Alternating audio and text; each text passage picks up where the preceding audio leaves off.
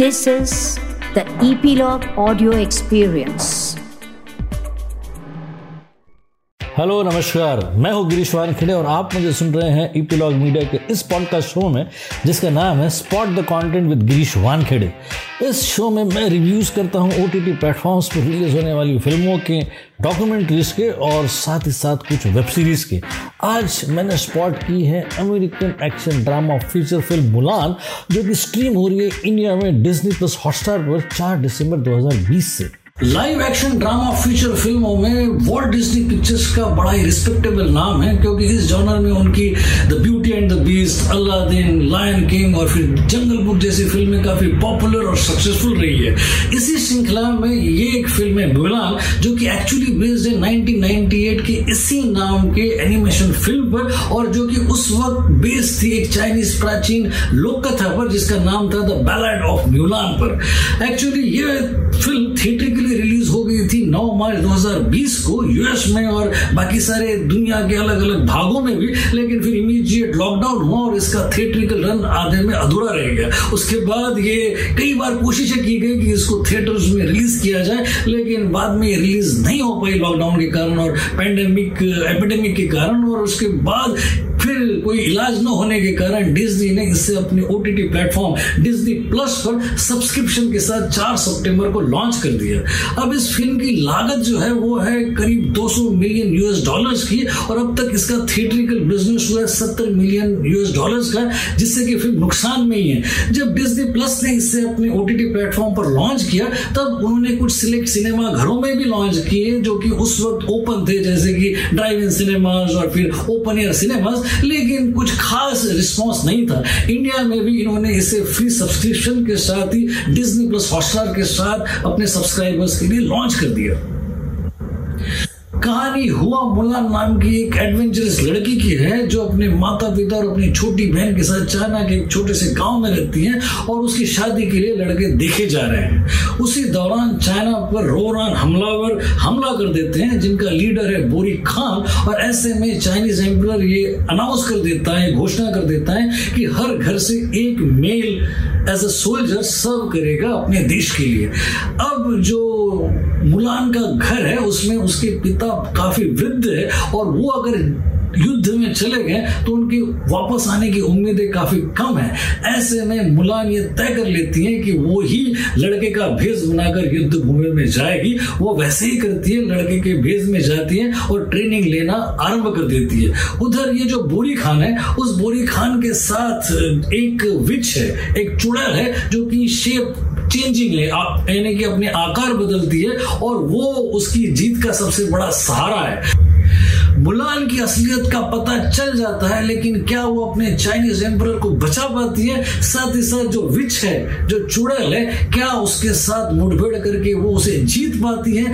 ऐसे कई प्रश्नों के उत्तर छिपे हैं इस 115 मिनट की फीचर फ़िल्म में, जो बहुत ही सिंपल अति साधारण होने के बावजूद भी अपनी सिंप्लिसिटी के कारण आपके दिलों के तारों को छूने में सक्षम होती है।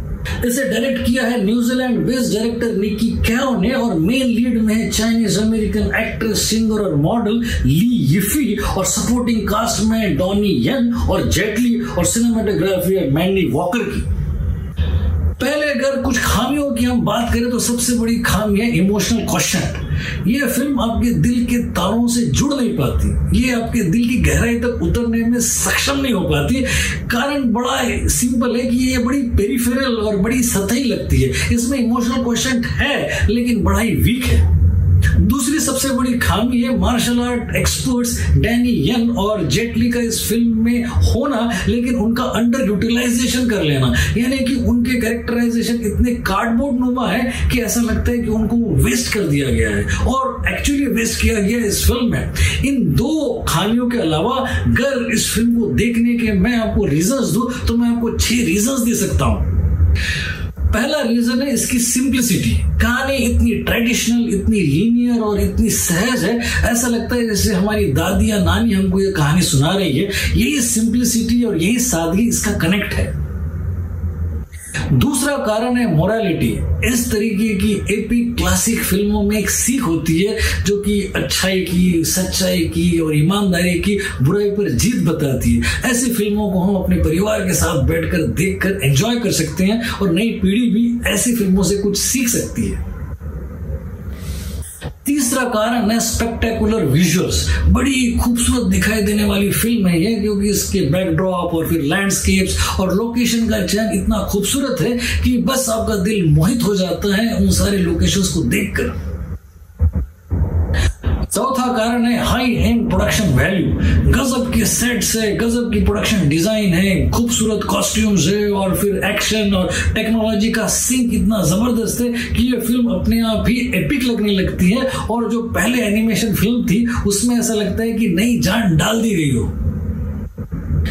पांचवा कारण है माइंड ब्लोइंग एक्शन कोरियोग्राफी इस फ़िल्म की स्ट्रेंथ ही एक्शन है और एक्शन की कोरियोग्राफी इतनी ज़बरदस्त और इतनी माइंड ब्लोइंग की गई है कि ऐसा लगता है कि कोई बहुत बड़ा म्यूजिकल सिंफनी का ऑर्केस्ट्रा आप देख रहे हो, इतनी स्मूथ और इतनी आँखों को ठंडक देने वाली एक्शन इस फ़िल्म में आपको दिखाई देती है। और छठा कारण है पॉलिटिकली करेक्ट होना। इस फ़िल्म की फीमेल कैरेक्टर जब मेल कैरेक्टर के डिस्गाइज में युद्ध भूमि में उतरती है, तभी वो फीमेल आइडियोलॉजी का बिगुल बजा देती है। बड़े ही शातिराना, लेकिन बड़ी ही शालीनता के साथ फेमिनिज्म को पोर्ट्रे करती है ये अल्ट्रा मॉडर्न फ़िल्म इन छह कारणों के अलावा आपको कई सारे कारण मिलेंगे जब आप इस फ़िल्म को देखेंगे। एक्चुअली क्लासिक्स होते ही हैं रिविजिट्स करने के लिए क्योंकि उनमें यूनिवर्सल अपील होती है। अगर मुलान की हम बात करें तो मुलान कहानी तो चाइनीज़ है, लेकिन इसको डायरेक्ट कर रही है न्यूजीलैंड के डायरेक्टर और इसको प्रोड्यूस कर रही है अमेरिका की वॉल्ट डिज्नी कंपनी और इसको सराह रहे हैं हम भारत में बैठकर और बाकी लोग भी दुनिया के अलग अलग कोने में बैठकर। यानी कि इसकी जो अपील है, वो यूनिवर्सल है। ये एपिक फ़िल्में यूनिवर्सल होती होती है, सारे लोग इसको पसंद करते हैं, क्योंकि इसमें मॉरलिटी होती है, सच्चाई होती है और ईमानदारी होती है। इसलिए हमने ऐसी फ़िल्मों को मिस नहीं करना चाहिए जस्ट गो फॉर इट तो आज के लिए बस इतना ही। अगले शो में मिलने से पहले आपको याद दिला दूँ कि सब्सक्राइब करना ना भूले इस शो को, जो कि ईपीलॉग मीडिया की प्रॉपर्टी है, और सुनते रहिए इसे आपके फेवरेट पॉडकास्ट ऐप्स पर, जैसे कि गूगल पॉडकास्ट एप्पल पॉडकास्ट और गाना डॉट कॉम पर। अगले शो में फिर मुलाकात होगी। तब तक के लिए एंजॉय पॉडकास्टिंग